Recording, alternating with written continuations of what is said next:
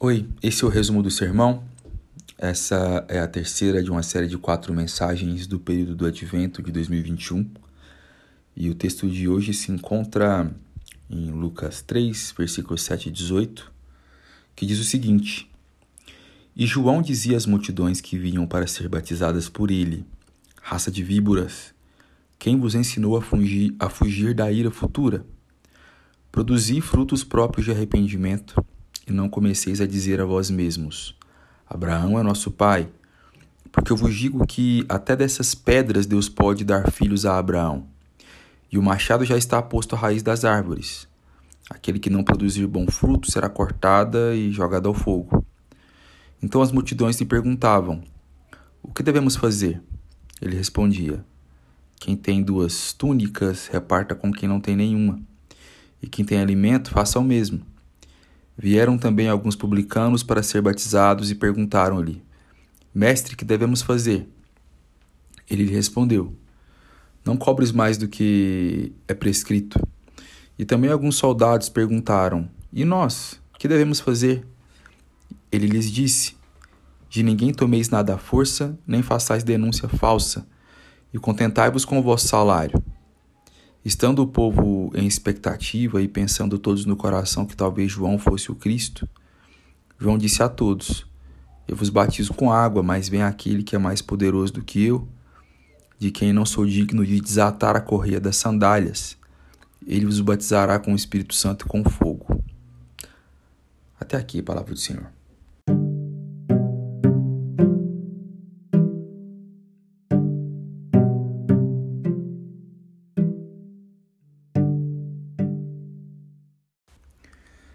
A gente vive num mundo cada vez mais acostumado a nos adular de alguma forma, pelo menos parte dele. Pelo menos nesse recorte que a gente vive de redes sociais e coisas do tipo, onde a gente é refém de uma espécie de uma espécie de cardápio do algoritmo, onde tudo é posto na nossa frente para que a gente possa gastar mais tempo ser mais agradado, ser mais adulado, para que isso se converta em clique, em tempo gasto em rede social, em consumo, em compras e coisas do tipo. É, parece que há uma, um sistema tentando nos adular, nos agradar, tentando fazer com que a gente evite é, conversas difíceis, pautas difíceis ou coisas do tipo. A gente vê aqui nesse texto que a gente acabou de ler que conversas difíceis elas são inevitáveis. João Batista aqui ele fala de algo muito difícil de ouvir. João Batista mostra pra gente que a Bíblia é meio um contra-algoritmo para nos agradar. É óbvio que ela tem palavras de consolo, de amor e de afeto para nós, quanto filhos e filhas de Deus. Mas a Bíblia não nos furta de apresentar no cardápio da vida comida amarga, coisas difíceis de ouvir mas que são excelentes para nossa edificação. João Batista então ele fala aqui de coisas difíceis de ouvir. João Batista também ensina que em Deus fidelidade é melhor do que popularidade. É, ele está muito mais preocupado em ser fiel com aquilo que Deus apresentou para ele e ele está apresentando para o povo do que uma espécie de popularidade calcada em mentira ou falsa adulação. O texto diz que multidões viam para ser batizadas por ele. E se você parar para pensar bem, não seria a hora de fidelizar esses clientes? Não seria a hora de fidelizar essa multidão de seguidores para fazer com que eles sempre voltassem? Nessa hora, João Batista, que era um homem do deserto, ele diz algo totalmente contra-comercial, totalmente contra as leis da publicidade, do marketing ele diz a verdade que Deus queria que ele dissesse. E diz: raça de víboras. Quem vos ensinou a fugir da ira vindoura? Quem vos ensinou a fugir da ira futura? Ele falou para todo o orgulhoso étnico, religioso. O versículo 8 que a gente falou semana passada trata um pouco desse tipo de gente que estava lá para ser batizada. É... Ele diz: produzir frutos de arrependimento, e não comei e não comeceis a dizer a vós mesmos Abraão é nosso pai, porque eu vos digo que até dessas pedras Deus pode dar filhos a Abraão. Percebe? Tinha uma fila de gente orgulhosa de um, uma espécie de pedigree étnico religiosa. Além disso, ele diz nas entrelinhas que eles são perigosos. Lembra que eu falei que João Batista era um homem do deserto e acostumado não só à fauna e à flora do deserto também? Quando ele diz raça de víboras, ele está lembrando das víboras, das cobras do deserto que se pareciam com galhos secos. E era muito comum acidentes de pessoas que nos seus na sua rotina de subsistência, na hora de pegar lenha, confundiam galhos secos com cobras, na verdade, cobras com galhos secos e eram picadas. João Batista está falando que esse povo era perigoso por pensar assim, por manter esse orgulho étnico religioso de alguma forma, João Batista está dizendo que religiosidade é, e um orgulho étnico é, que era distante de Deus era enganadora e era perigosa. João Batista fala para a multidão reunida para o batismo, naquele hype da espiritualidade que ele promovia, ele diz algo mais uma vez contra-intuitivo e contra as leis do marketing e da publicidade. Produzam frutos, de próprio, produzam frutos próprios de arrependimento. Não se apeguem à sua etnia ou à sua tradição, ou quem sabe à sua família. Abraão é o pai de vocês? Isso é um discurso vazio. Porque o mesmo Deus que fez o homem do pó da terra pode fazer filhos de Abraão suscitarem dessas pedras aqui. Entende o que eu estou falando? Isso tem umas aplicações práticas para a nossa vida muito importantes. João Batista faz aqui uma ameaça e com uma espécie de perspectiva profética também, sabe? Ele diz: O machado está posto para as árvores que não dão frutos. Ele está dizendo que Deus não quer te ensinar um jeito, entre aspas, evangélico de ser. Ele não quer te dar um glossário de palavras novas dos evangélicos, dos crentes. Deus quer, antes de tudo, um coração convertido um coração crendo, amando, amando a Ele e amando a Sua palavra, sabe? O João Batista também introduz aqui um tema, mais um contraintuitivo, que é difícil de ouvir. Ele introduz a ira de Deus como um atributo.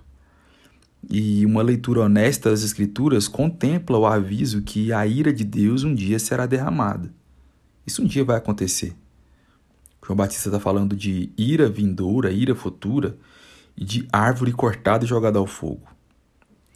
Bom, enquanto eu preparava esse sermão da semana passada, que eu falei na Igreja Farol Esperança, onde eu faço parte e sou, tenho o privilégio de ser pastor, essa palavra mexeu muito com o meu coração e eu sei que pode mexer com muitas pessoas que me ouvem. E mexeu muito com o coração das pessoas que estavam naquela multidão, naquela fila para serem batizadas. Parece que a consciência de que Deus pode julgar tem o potencial de mexer com a gente de alguma forma, e isso é bom. Lá nos versículos 10 a 14, a gente vê um pouco da resposta desse coração mexido, das respostas desses corações mexidos com essa consciência de que existe um Deus justo, que também tem um atributo da ira e que vai um dia derramar essa ira. E as perguntas que seguiram foram essas: o que devemos fazer? Qual fruto que uma árvore de Deus tem que dar? E a resposta de João Batista ela tem três alvos aqui no texto, mas essas palavras elas valem para todos nós ainda hoje. Primeiro, o público geral, né? João Batista fala: sejam generosos, reparta. Essa não é uma questão ideológica. Repartir, dar, distribuir. Isso, antes de ser uma questão política ideológica, ela é teológica. Reparta, seja caridoso, vá ao encontro do pobre. João Batista está dizendo que o convertido faz isso. Quem tem o coração é, que ama a Deus, verdadeiramente arrependido, ele vai procurar alguém para repartir, para ser caridoso, para executar esse amor cinético que movimenta em prol de oferecer daquilo que tem. Um outro grupo que chegou para João Batista com o coração consciente de que Deus pode julgar e isso afetou ele de alguma forma, foram os publicanos. Eles eram os cobradores de impostos a serviço do Império Romano na época. E João Batista diz para eles: sejam honestos, mesmo que isso lhe custe tudo, sabe? E preste atenção: ser honesto num sistema desonesto, imerso em desonestidade, pode te custar muito. Mas isso é fruto de conversão. É algo que Deus pede para a gente para que façamos. Eu lembro de uma vez que estava pregando numa cidade do interior e eu falei um pouco sobre arrependimento e o que, que isso deve acarretar na nossa vida. E no final do culto, um agente carcerário veio falar comigo, que estava vivendo numa situação, num ambiente mergulhado na desonestidade, e ele disse que ele botaria fim, pelo menos na vida dele, é, nesse, nessa vida desonesta que ele estava vivendo sobre isso. E ele sabia que isso poderia custar para ele muito, poderia custar o emprego dele, ou poderia custar até a vida dele. Mas ele ia fazer. E isso é conversão, isso é arrependimento. Além do público geral e dos publicanos, outro grupo que chegou para conversar com João Batista foi, foram os soldados. E João Batista diz para eles algo do tipo: de ninguém tomeis nada à força, não façam denúncia falsa, Contentem-se com o soldo de vocês, com o salário de vocês. Um soldado que faz o contrário disso, a gente pode entender hoje, e, e, se diz acreditar em Jesus ou acreditar em algo relacionado à ética do reino de Deus, quem faz o contrário do que João Batista diz, ele não, ele não é cristão, ele está em perigo. E ele precisa demonstrar fruto de arrependimento. Quem abusa da sua autoridade enquanto um soldado, quem abusa da sua autoridade enquanto alguém instituído por Deus para promover um bem, quem toma força, quem faz denúncia falsa, quem dá jeito, quem usa de recursos desonestos para executar uma profissão que é digna, essa pessoa, mesmo munida de uma farda, mesmo é, debaixo de uma estrutura respeitável, histórica, essa pessoa ela não, ela não é cristã. Ainda que ela diga que seja. Ainda que ela tente relacionar a sua profissão com uma espécie de ética ou de, de uma ação acima de qualquer suspeita. Quem não se arrepende e não muda sua conduta não, não tem nada a ver com o reino de Deus. E além dessas questões do público geral, dos soldados que chegaram, dos publicanos incomodados, qual é o seu caso? Tendo a luz de toda a palavra de Deus, que fruto de conversão você precisa dar? E que fruto de conversão você precisa oferecer agora para Deus?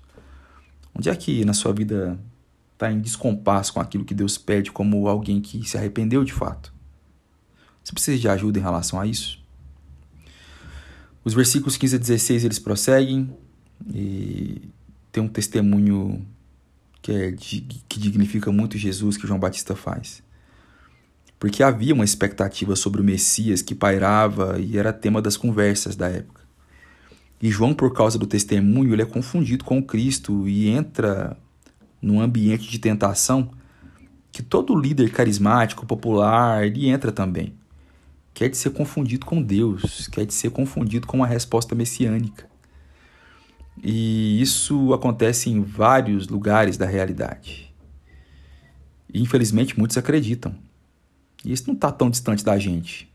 Óbvio que a gente lembra disso do líder político, do líder religioso, que por vezes é confundido com uma resposta divina ou com um senso de messianismo. Mas isso vale para a gente quando, por exemplo, nós estamos em relacionamentos amorosos ou de amizade, onde a gente tem expectativas religiosas com outras pessoas, ou com, quando nós nos oferecemos para as pessoas com, com expectativa religiosa também, de, do tipo, eu posso te salvar, sem mim você não é nada. Já experimentou tipos de relacionamentos abusivos nesse sentido? João Batista ele não cai nessa tentação. Ele diz: Eu não sou digno de desatar as sandálias daquele que virá, e ele vai batizar, vai batizar vocês com o Espírito Santo e com fogo. Ninguém é capaz disso, só Jesus. João Batista aponta, ele não absorve o ímpeto religioso, sabe? Ele aponta para Jesus. E o que eu quero fazer com você aqui é a mesma coisa: apontar para Jesus. Mais do que que é aquele que pode mais do que livrar da ira vindoura, que é aquele que pode te dar mais do que um jeito de viver, uma vida ética, que é bom, que é fruto de arrependimento, mas que pode te dar uma relação de amor. Jesus quer te dar uma relação de amor com Ele, uma relação de amizade íntima. Jesus quer que você aprenda a viver com Ele. Jesus quer que você leia a Bíblia que Ele amava e inspirou. Jesus quer que você seja também amigo e amiga de amigos e amigas dele. Que Deus abençoe você.